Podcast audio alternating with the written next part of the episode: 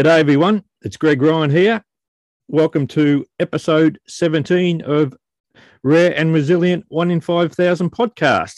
And today we are joined by Dr. Bruno Martinez Leo from the Moctezuma Children's Hospital in Mexico City, who is a pediatric colorectal surgeon. Welcome, Doctor. Thank you very much, Greg. Thank you very much for having me here.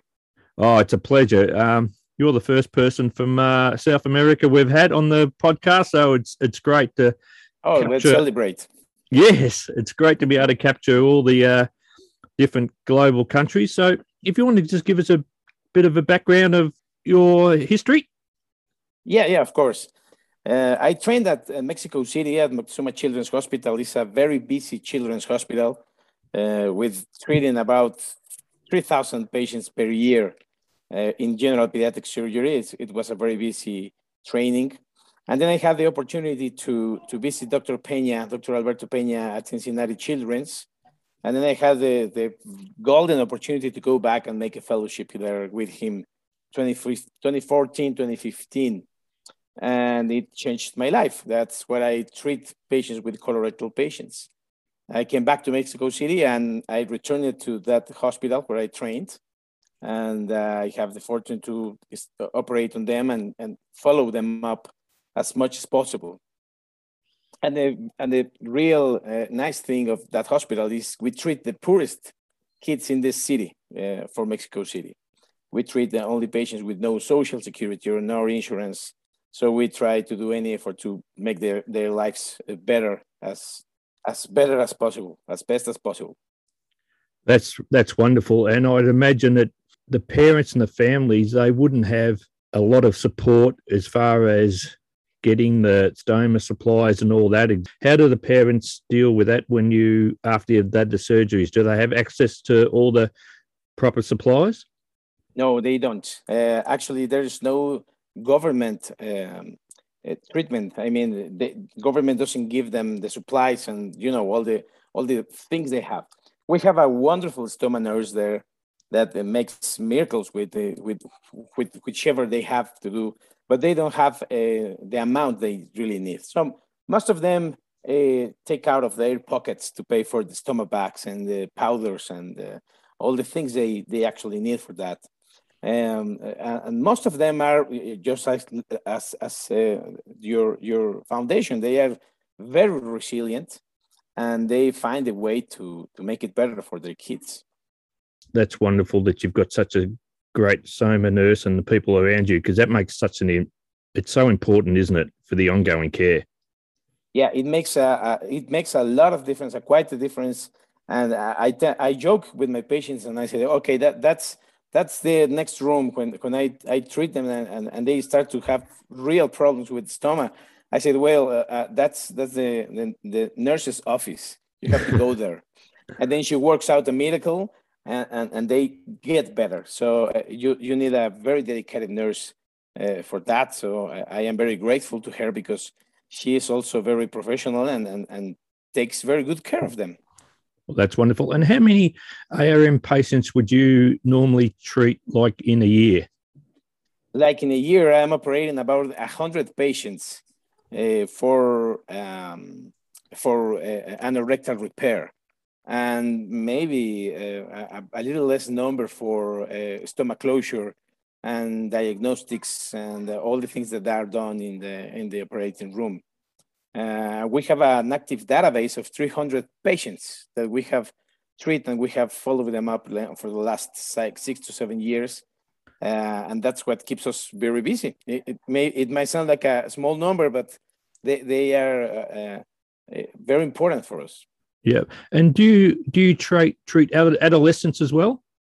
Yeah, we treat adolescents as well. In Mexico, uh, some hospitals by law makes you send the patients to the adult uh, healthcare when they are 16 years or 16 years old or older. In some other places, it's after 18 years old. That's that's when they they reach their adulthood here in Mexico. But we tweak our system a little bit, and we still still see them when they need. And is uh, do you have a transitional program to a an adult hospital, a specific adult colorectal surgeon? No, we don't. we we are starting to talk to them, uh, but it, has been a very difficult way to get to them because uh, they don't know about that uh, the, the, congenital malformations, as, as you of course know. But um, it's it's very difficult to find an interested colorectal surgeon in in anorectal malformation for that. So we are still looking. No? We have friends that we can talk to them, and sometimes they talk to us. But uh, as a program, as we would like to settle, we don't have, as, as we don't have a special program for fertility, for example, right? Girls with cloaca or with uh, problems in vaginal septum, uh, things like that, or duplicate uterus. Eh, we don't have a, a transitional program. We, they have a place to get there, right? There are specialized places where they can get to, but uh, the, the transition, we, we have a, a long way to walk to get there. Unfortunately, it's one of the great uh, difficulties globally with ARM patients, isn't it? And unfortunately, the adult colorectal surgeons just treat our condition as a pediatric problem. There's so many that just won't open their their eyes to what what needs to be done, isn't it? Yeah, pretty much because most most of the colorectal pathologies, uh, which I have I have tried to learn a lot from them, from the adult uh, literature and, and, and the papers, most of them are acquired, right? And most of them deal with colorectal cancer. So they have a lot of attention into that. And congenital anomalies, um, they, they don't seem to, they, they don't seem to have a very big volume uh, on that. And what I what I've learned uh, over the years is that uh, some some some surgeons tend to say to the parents and the babies, or then older children, that they are going to behave like that. Uh, you know, a, a, a, patient with anorectal malformation, it's like it is, right? Uh, and sometimes they think that it's normal. They have a diaper when they have nine, 10 years old, and because they think that it's normal, but, but it is not. So my, my wild thought about that, my wild guess is that there's a lot of adult patients surviving day to day with a congenital malformation, of course, and fecal incontinence and, and fecal, uh, urinary incontinence, then they think that it's normal and they don't really seek for help, right? They yes. find ways to, to cover that up and try to be functional in society. Uh, some of the patients have come to me because they they they listen to a talk that somebody uploaded in YouTube, and I I said that fecal incontinence is not normal. Nobody has to have fecal incontinence. So some patients find that talk and get to me uh, but uh, I think there, there is a very huge paradigm about that, right? Because it's congenital, you have to live with that, and there's no way to solve it. And that's not the truth. you, you, know it, and, and there's a lot of things we can do for those patients. Yeah. Have you seen any adult patients yourself, or are you allowed to see adult patients at your hospital? Not at the hospital. The older patient I have following up, she's 22 years old and she had an unrepaired cloaca until we met when she was 14. And it's a very striking case. I, I, I, have her with me all the time because she came in asking for a vagina. They, they, they did the colorectal pull through, but they didn't treat the, the urogenital sinus. And, uh, and, and she, uh, she went to me when she was like 14 years old, something like that. And she said, I want a vagina. I want to, I want to have a vagina and we we did the follow up and the workup and uh, everything she needed, and and and we found out that she didn't have the surgery for the urogenital sinus. Uh, she's now 22 years old. Uh, uh, that's the oldest patient I have. I have I have seen some other older patients like 35 years old, 30 years old that they have their malformation repaired, but they are living a normal life. Sometimes they ask just out of curiosity if they need something else but it's not a common thing. Uh, I can I can count them with my hands. Uh, very yes. few patients go and look for help, uh, or or know that they can be treated, right? Yeah, it's just yeah, it's unfortunately it's something that we just need to try and get some awareness of out there in the adult uh, colorectal community. But you're right. That I know myself. The uh, the adults just once they leave the pediatric care, they think, well, this is my lot and I've just got to deal with it the best I can. Yeah. What influence did Dr. Peña have on you when you were at Cincinnati? Oh my, it's a it's a very long answer. Uh, I, am gonna say a very brief part of it. He is the most um, important mentor I have, uh, no doubt about it. In every aspect, uh, I, I, grew up without a father, and he feel, fulfilled some of that lacks that I have. Oh, really? And and on the other hand, I admire deep, deeply. I, I admire him deeply as a surgeon and and a, a very a, a, a, person with a very high moral authority on anorectal malformations. He has a, a, very deep understanding of anorectal malformations. Of course, we have, everybody knows that, but he also has a deep understanding of their of his patients. And now with Andrea Bischoff taking care of them as well, and, and Luis de la Torre, uh, they have a very deep understanding on, of, of the personalities and the needs of their patients. If you read Dr. Dr. Peña's book, the, the first book he published, uh, Atlas of Anorectal Malformations, and then you read the, the book uh, he published in 2015, which uh, my commercial here is I helped with that book, and the last and the final edition of that I helped. Uh, I've got an autographed copy of it. It's in pride of yeah, place yeah, in I my have, bookcase. I have I have two. I have two of them. Uh, uh, but but you you can see an evolution of of what he learned, and uh, uh everything uh, he has shared over these forty plus years of life that he has devoted to colorectal surgery, and that is something I most admire of him because he's always sharing about that, and he has a very humble position on that. He sa- he says we have operated on 600 and plus cloacas. And he humbly says every presentation, and we are still learning, right? He always says, we we don't stop learning. That, that's I think that's the most important thing, right? And and and, and what I said to my to my residents, what, what I most learned, where, where I learned the most during that year was not actually in the EOR. It was having lunch with him. I had lunch with him several times. I I learned a lot uh, about that. We discussed cases, we discussed things in life, uh, surgical technique, a lot of things. So I'm very grateful for him because the most thing he, the, the most he gave me was time and knowledge, more, more, more than actually secrets of colorectal surgery or things like that. You know? And the example, he, he led by example about that. So, so that's, that's the most important thing. Oh, that's wonderful. And do you have many colleagues in your hospital that do anorectal malformations, or you you look after most of the patients? I am I am the one that makes uh, uh, the, the colorectal surgery for all the patients. Okay, and my, my older teachers are there, and they took care of anorectal malformations before I came in, and they are still there. We we, we share information and cases, but uh, I am the only one. Do you have many cases where you have to do redos?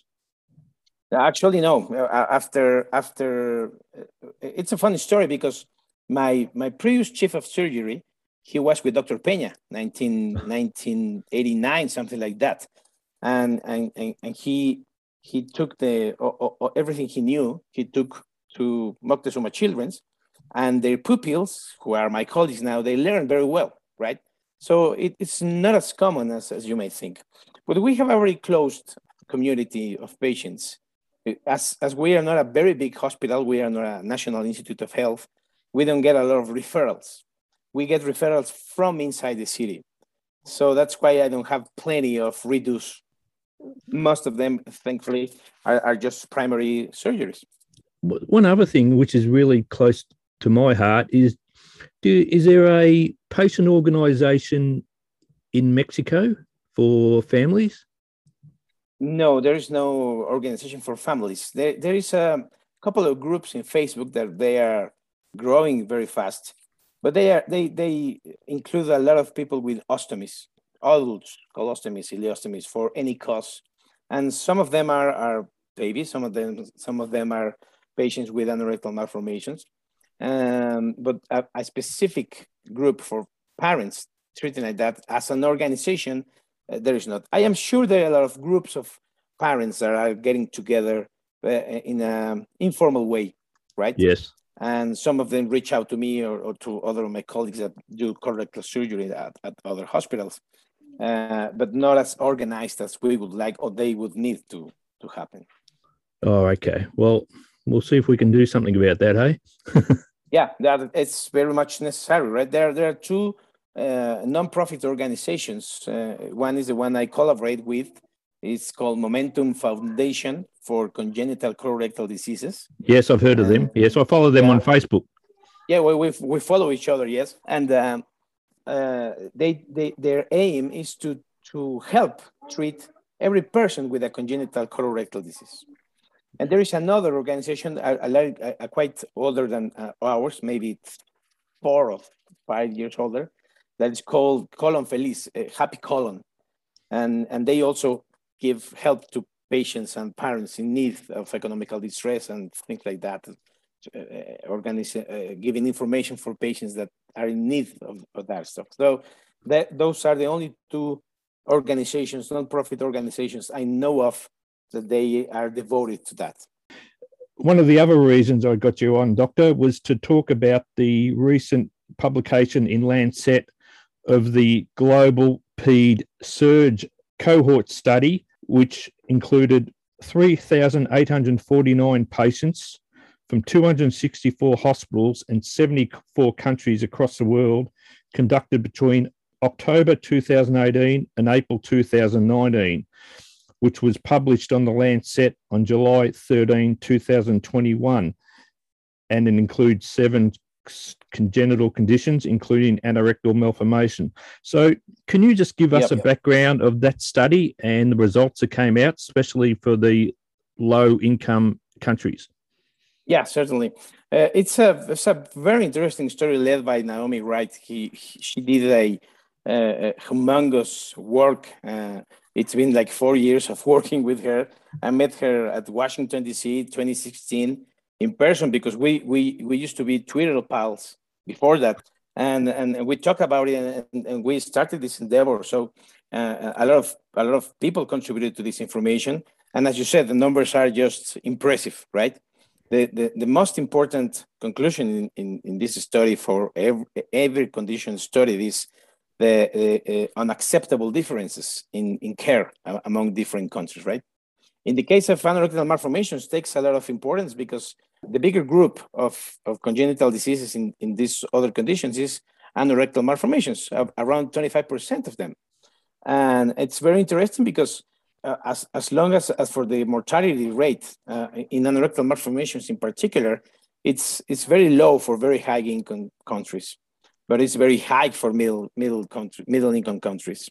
In anorectal malformations, only seven percent of them have their problem solved, right before he they were discharged, and most of them, as as the bigger series of patients, have the same type of malformations, right? Uh, perineal fistula is the most important, with thirty three percent of the patients, followed by vestibular fistula, and then cloacas are only five percent of them.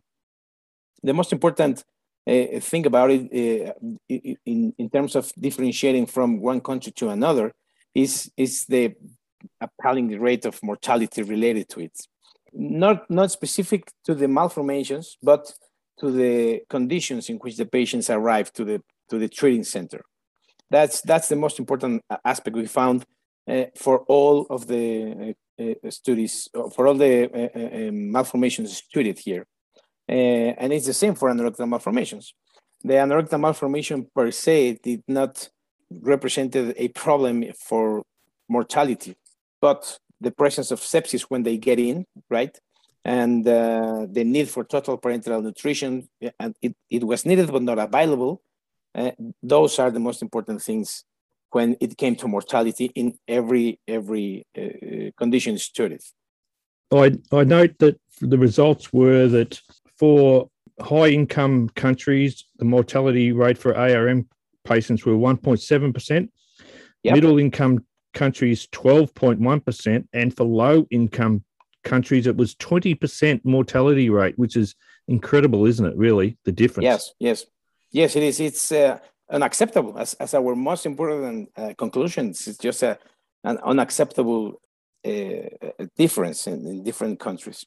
And, and the most important thing is, that, that you need, uh, you don't need a lot of technology to treat anorectal malformations, right?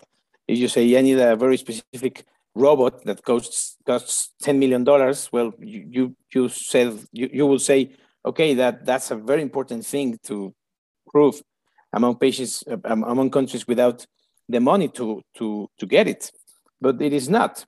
And maybe some of that we have to dig into that, but some of them might be the result of a, a late diagnosis in anorectal malformation, specifically the low malformations, right?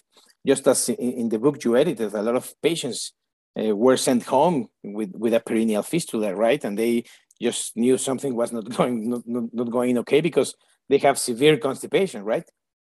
And maybe this is one factor that might might affect those patients, the the the time between the diagnosis and the time they actually got uh, the problem solved. Only only uh, seven uh, percent had the problem solved. That's very important. And fifty-four percent of all the patients among all all, all uh, different countries, they needed something to be done after they were discharged. And and that talks about. Uh, we know that every patient has to be followed up for for several years, uh, but the patients that have to be discharged, their problem was not solved that talks about that there's something we are missing there, or uh, in, in, the end, a lot of them needed a colostomy, like, like the number says, uh, and they actually are going to need more care uh, after they were more than one month uh, of age. I have particular interest in that because of what we do with our Help for Ghana project, where we're sending um, unused stoma and urostomy supplies to Ghana to help these children because invariably most of the children, when they have their colostomy surgery, the stoma is just uncovered and it just stays there. They actually don't get to get to the pull through stage. So the children are walking around with uncovered stomas and for a lot of times forever until because they just haven't got the means to get the surgeries done. Yes, yes, of course, it's it's a problem. When I when I got, got back from the United States, one of my goals was to reduce the time uh, before the diagnosis, uh, between the diagnosis and the colostomy closure.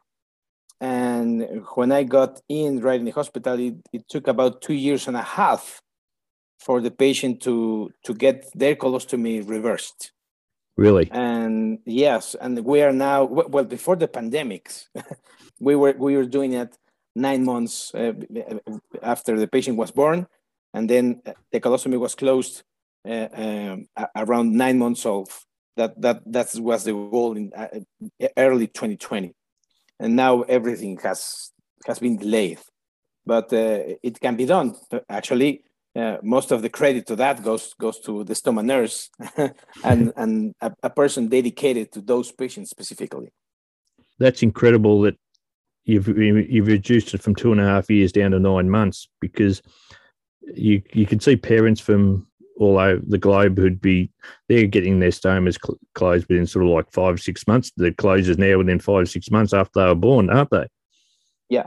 Yes. Yes. Of course. And there is a lot of burden about uh, not not not only uh, financial. That's that's the most visible burden they they suffer the fa- the parents, but the emotional stress and they have questions like uh, when is this going to be solved and they they they know that their babies are not like the other babies, right? They have they are pooping through the, through the abdomen.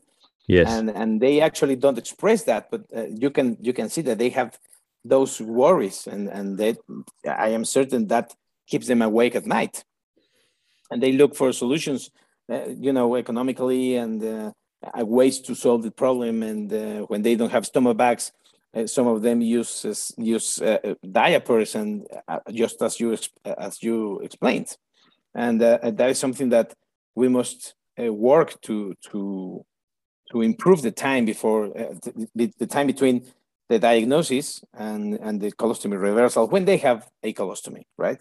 Yes. The other thing we work we have worked a lot is in uh, operating low defects without a colostomy. We have we have uh, worked a lot in uh, several patients that can do that, and and we have have good results. And even even though they have to stay in the hospital for seven to 10 days and they have to use TPN where they only undergo one surgery uh, instead of opening a colostomy, then the anorectoplasty and then a colostomy reversal. And that in terms of money and distress and uh, uh, psychological effects on parents and, and patients uh, are an improvement to their care. Speaking of the psychological uh, sort of part of the, the in the study, was that taken into account at all? In the study, in in this study with the global pediatric surgery, no, no, we did no. not. No, um, it's a very it's a very important aspect, but yeah. no, we did not. What do you think was the most important thing to come out of the study? And I would encourage all listeners to um, refer to the study because it's goes into incredible detail and like there, there's 16 pages of it on the Lancet and it's available to anyone to access. But I would yeah. really encourage it because it's for ARM community, especially for clinicians and for families. It's just so such important reading, isn't it? Yeah, yeah, it's it's it's my uh, uh, uh, all the statisticians that made all this analysis have all my respects, right? That's that's the most solid part of this study because we have a lot of patients. We have uh, almost four four thousand patients, and, and almost a thousand of those patients have anorectal malformation. So we have to study further these patients because th- th- this is a subset of data that is going to give us m- even more information to help us help them better. And the thing is, uh, everything we knew about a lot of patients with anorectal malformations, such as associated anomalies, we can we have this now in raw numbers, right? Like genital urinary malformations, cardiac malformations. Uh, how are they treated around the world? And uh, the most important thing is uh, a, a, lot of patients do have these malformations and they can go a place to a place to to get care about it.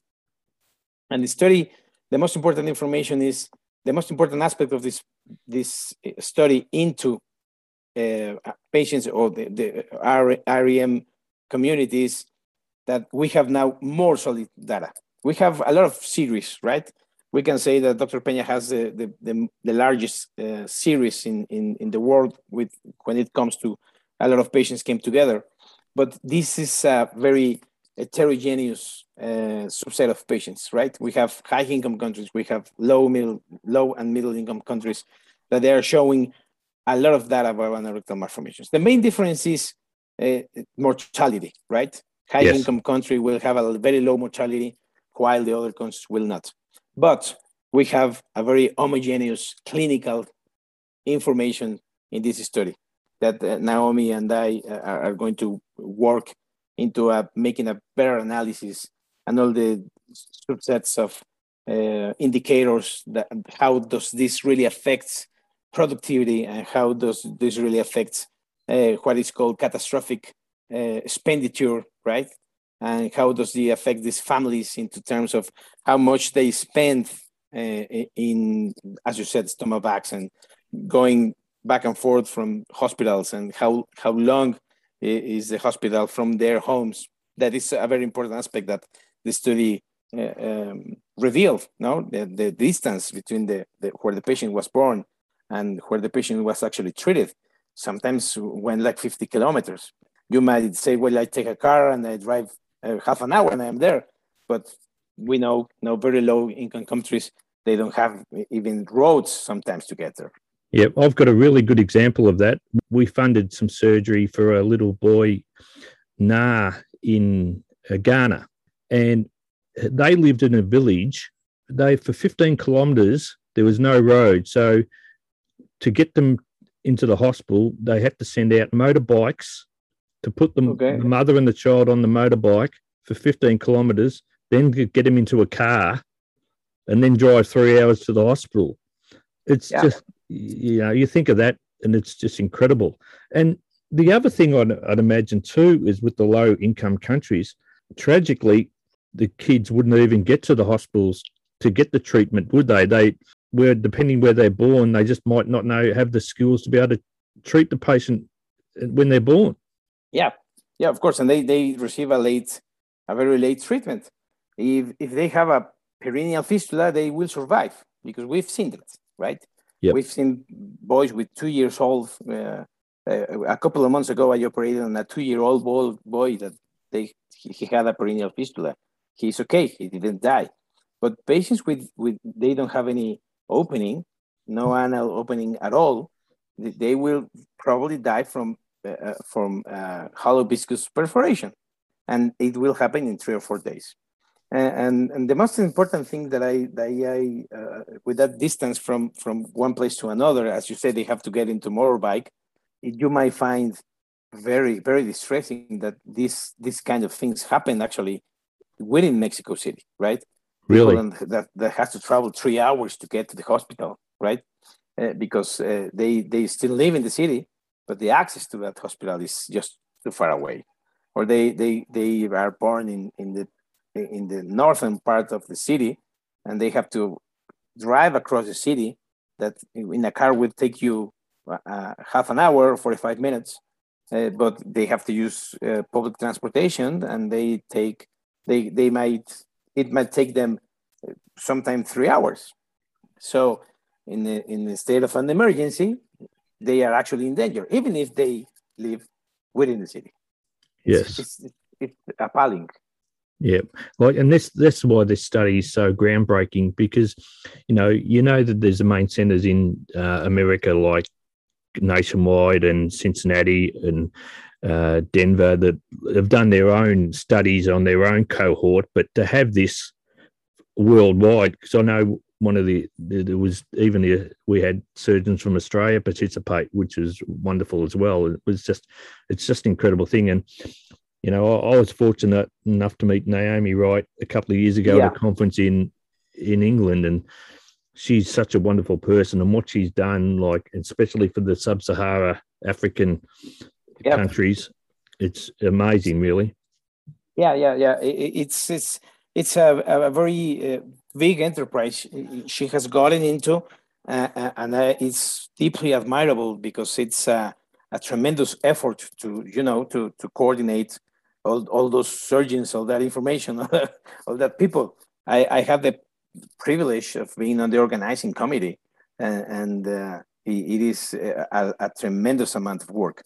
And uh, the information, the, the raw information of this study is, is just going to be helpful for years and years and years to come. Oh yeah, I've got no doubt about that. And and it's just and it'll help clinicians all across the world who really never ever get to see an anorectal malformation patient as well. Yeah, yeah, might happen. Yes, uh, I actually uh, have a, a, a, couple of uh, maybe five years now that I ask to a specific group of uh, medical students. They go over the years to go to the, they go to the hospital, and I ask them five questions, and only around four percent of them have seen a patient with anorectal malformations. We are talking we are talking about uh, right now there must be 150 now doctors, right? Yes. They they they finished their training in general medicine, and only five percent saw a patient with anorectal malformation. I ask them that before they start their rotation with me, of course, because when they, they get with me, they get to me. We see patients with anorectal malformations, but you know, it's it's uh, something to worry about because uh, uh, one of the problems that they go undiagnosed is that that they haven't ever seen a patient with uh, an imperforated anus, uh, and they nobody taught them, taught them how to explore them and and what I usually tell them is if you see uh, uh, a, a, that anus, it's funny looking, it's, it's, it's, weird, something doesn't add up, send it to a, to a colorectal surgeon, ideally, or send it a pediatric surgeon. Then they can take a look and say, yeah, yeah, something's wrong with the anus. Let's, let's make further studies, right? I think the most important thing about the study, just to conclude that, is the unacceptable differences in mortality for, for every cause, right? We have a lot of patients with anorectal malformations, right? Uh, it, 991 in the study. Yes, yes, almost 25%. And so that, that's it, the most of the any group that was in the study, actually. The, yes. Yes, it is. So uh, maybe we have to update our uh, statistical data on, on, on how many patients are around the world living with an anorectal malformation. Uh, that that's the, the most important uh, conclusion for for for me in terms of what would you tell people about this study that, that they have to have a, take an idea about it. And that there is unacceptable differences in mortality rates just because the access of care they have, right? It's, it's not really about uh, if the surgeon did well or not with the patient. Uh, the most important thing is they got late to the to the hospital and they they were sick when they got into the hospital that's yes. that's the most important aspect right and there are some other indicators about it but that's the most important conclusion and another thing I, I want to add is to congratulate you on this is this also very important effort on increasing awareness of anorectal malformations. Uh, it's, it's, it takes a lot of courage. It takes a lot of uh, uh, uh, uh guts to to stand up and say I, I, I, had it, and and I usually tell to everyone if you get an, an operation of the heart, you open your chest and you say, hey, this is my surgery, right? But nobody's gonna uh, say, "Hey, I had an operation in the anus 50 years ago. Look, look how it goes." And it takes a lot of courage. So I want to congratulate you. I am I'm very happy to to meet you, and, and to be uh, Twitter pals or and, and Instagram pals because it helps people that they they are not alone, right?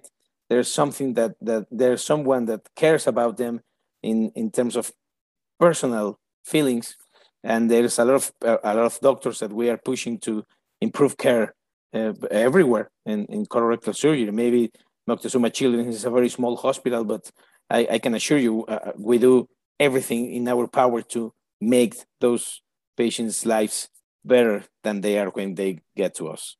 Well, I appreciate the kind words, but I only just I'm only just a a little small part of it, and I just try to if I if I can help people not feel alone. But clinicians like yourself, you're the most important people because you're the one who treats the patients and gives them the quality of life that hopefully that they they can achieve. So I have to thank you more than you thank me. I can tell you.